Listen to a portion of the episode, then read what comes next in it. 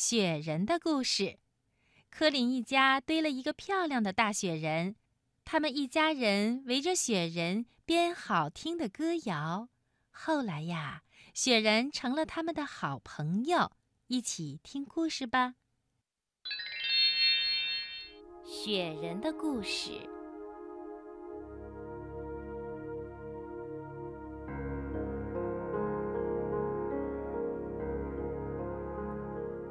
一个星期天的早晨，科林从睡梦中睁开眼睛，他伸了个懒腰，突然发现一束奇怪的白光透过百叶窗的缝隙射了进来，而且还听到街上的汽车驶过时发出震耳欲聋的响声，比平时响得多。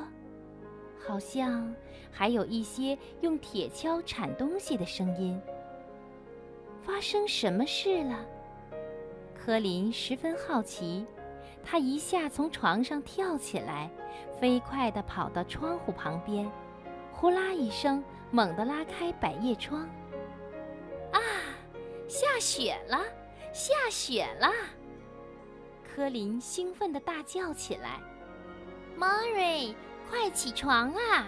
咱们一块儿到树林里堆雪人去。爸爸答应过我们的。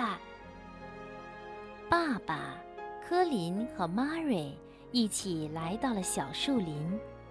他们先堆了一个很大的雪球，然后慢慢的把它做成一个小雪人的形状。红萝卜当鼻子。再加上一顶漂亮的黑色帽子，小雪人真可爱，像真的一样。他们三个围着雪人跳起舞来，并且每个人都为他编了一首歌谣。Mary 的歌谣是：小雪人，我的朋友小雪人。如果你真的会走路，像我们一样的会走路，我们就一同去散步。科林的歌谣是：雪人先生你好吗？我们邀你同玩耍，卷起你的手和腿，变成一个大雪球，我们一起往前飞。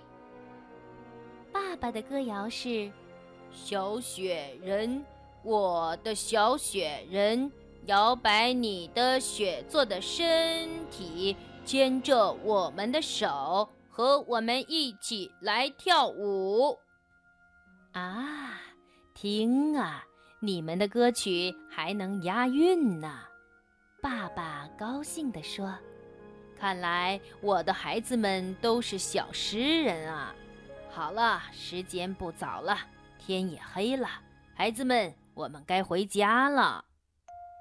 可是，把小雪人一个人留在这里多可怜呀！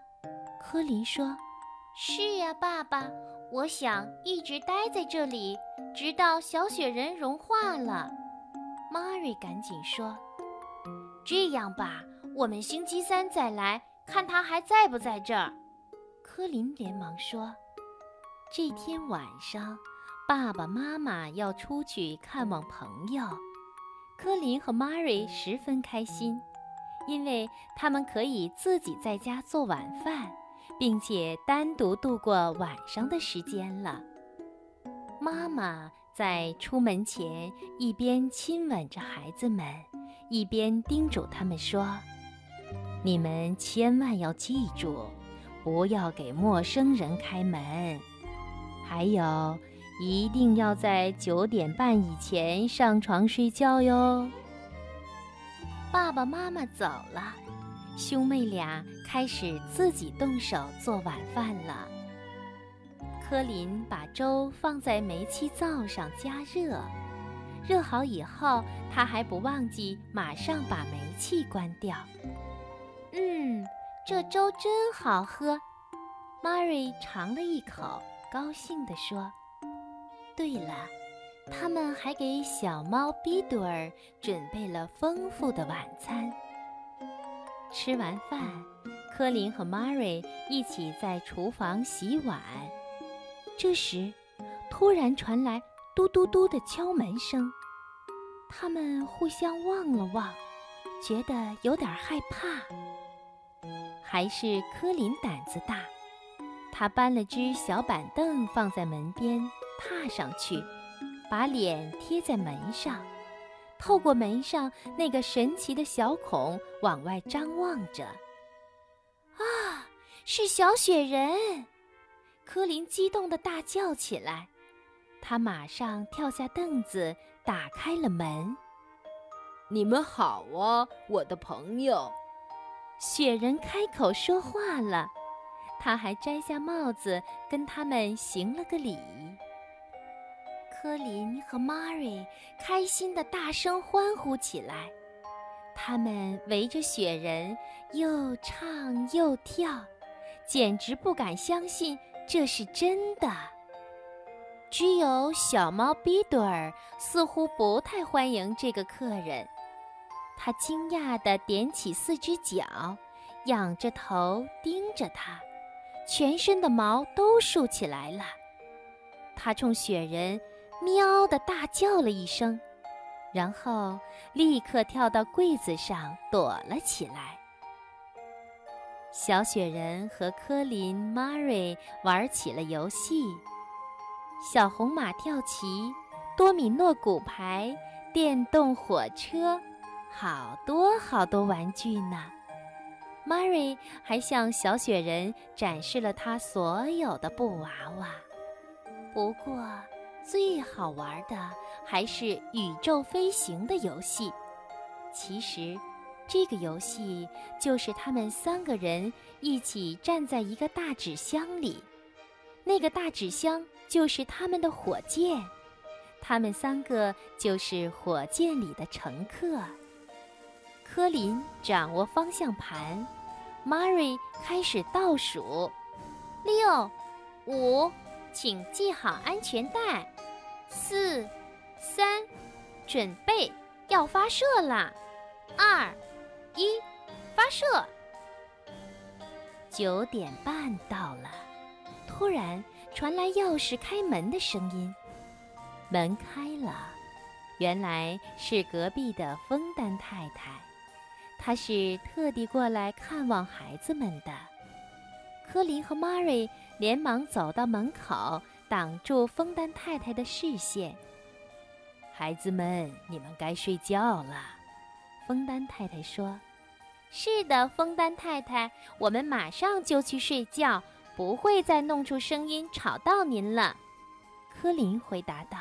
“那好吧，晚安，孩子们。”枫丹太太笑着离开了，一点儿都没察觉到小雪人的存在。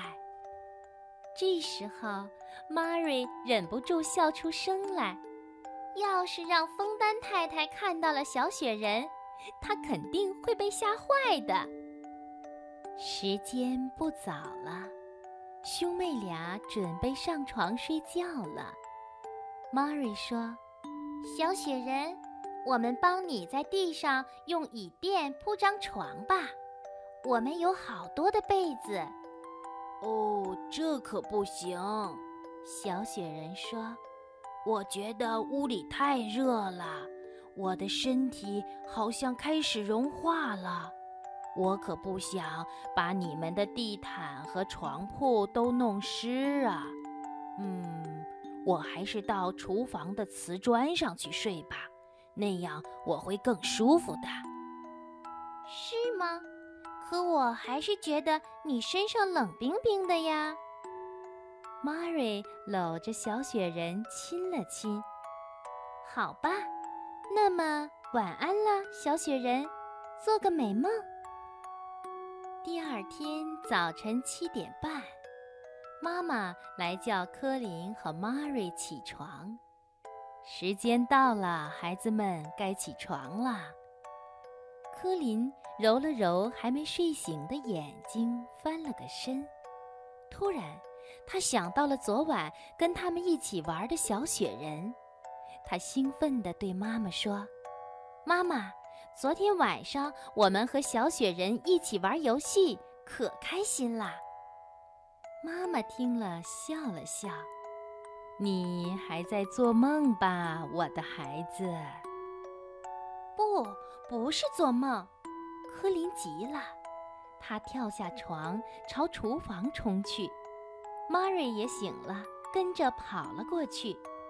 但是，当他们来到厨房一看，哪有小雪人呀？